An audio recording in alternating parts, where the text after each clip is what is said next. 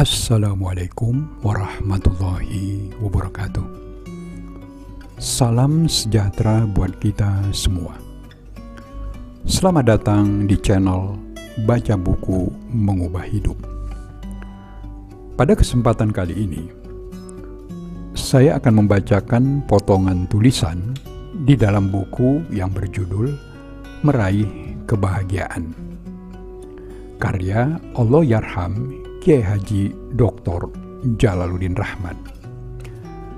Saya akan membacakan tulisan pada halaman 191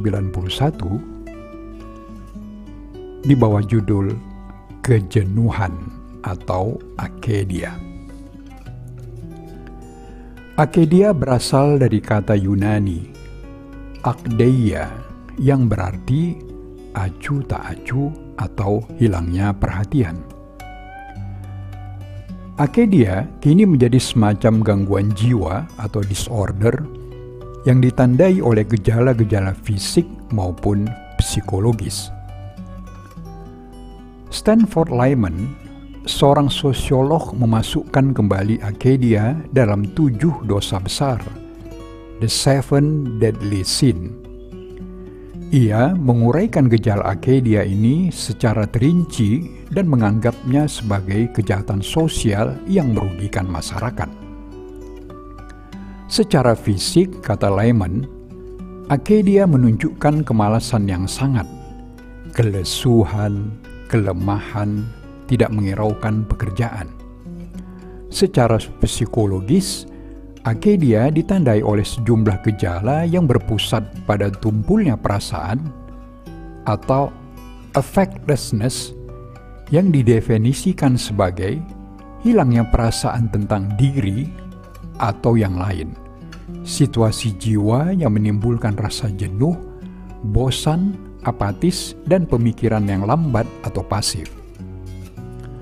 Tanpa afek berarti tidak mengenal kasih sayang tidak punya rasa simpati, tidak bisa menunjukkan loyalitas dan tidak merasa memikul kewajiban kepada diri sendiri atau kepada yang lain. Korban Akedia terkatung-katung secara mental dan sosial. Pikirannya mengembara tanpa arah. Salah satu ciri Akedia yang paling merusak adalah kebosanan. Menurut Lehman, kebosanan muncul dalam bentuk perasaan yang pedih karena seseorang merasakan kekosongan batin yang disertai dengan kerinduan yang tidak jelas objeknya dan merasa diubah dari keadaan kepada ketiadaan. Michael Selger menemukan gejala Acadia ini pada kelompok pengikut pop culture pada tahun 70-an.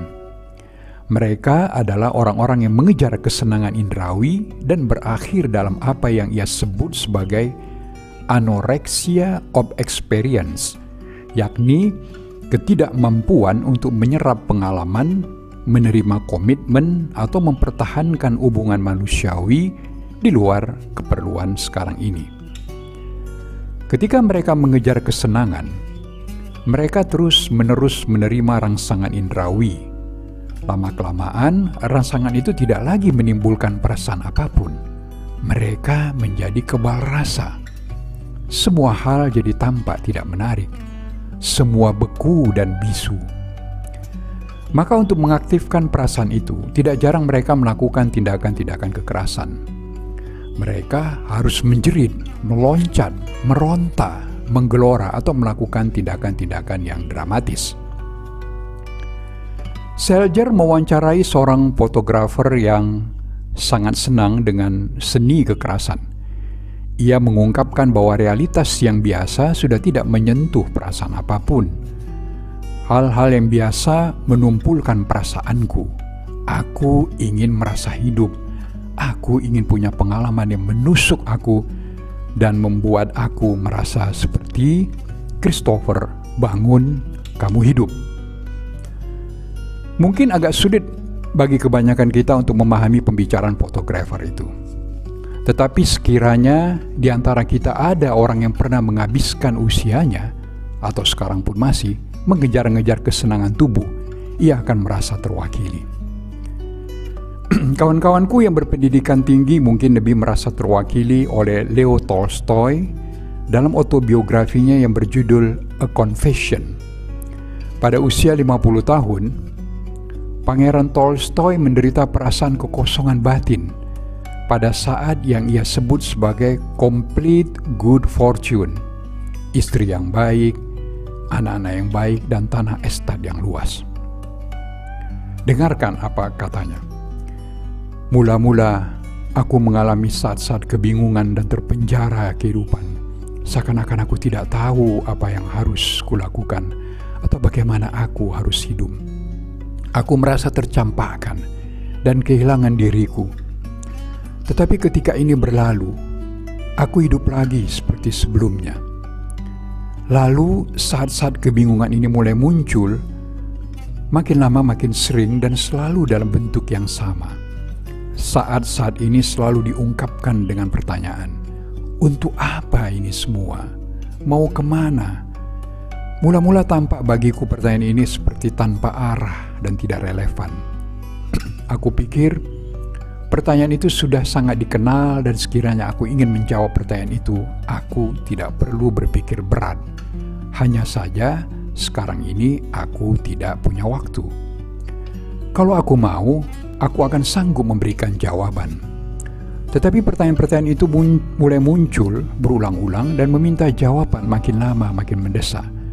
Dan seperti butir-butir tinta yang jatuh pada satu tempat, mereka mengalir bersama masuk ke dalam satu titik hitam. Pada fotografer yang punya lakon dalam laporan Selger, tumpulnya perasaan dibangkitkan dengan tindakan kekerasan. Saya pikir mungkin itulah sebabnya penguasa yang hidup berpoya-poya, menikmati kesenangan jasmania, sering kali juga menjadi penguasa yang kejam. Atau anak-anak ini memanjakan oleh orang tuanya dengan kesenangan-kesenangan tubuh, sering mudah bosan.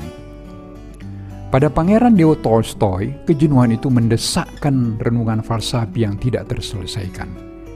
Itulah sebabnya kita sering menemukan tema-tema kebosanan pada renungan para filsuf, terutama kaum eksistensialis. Pada kebanyakan orang, tenggelam dalam kenikmatan sensual dapat menimbulkan perasaan sebaliknya, kesedihan. Salam sehat buat kita semua. Wassalamualaikum warahmatullahi wabarakatuh.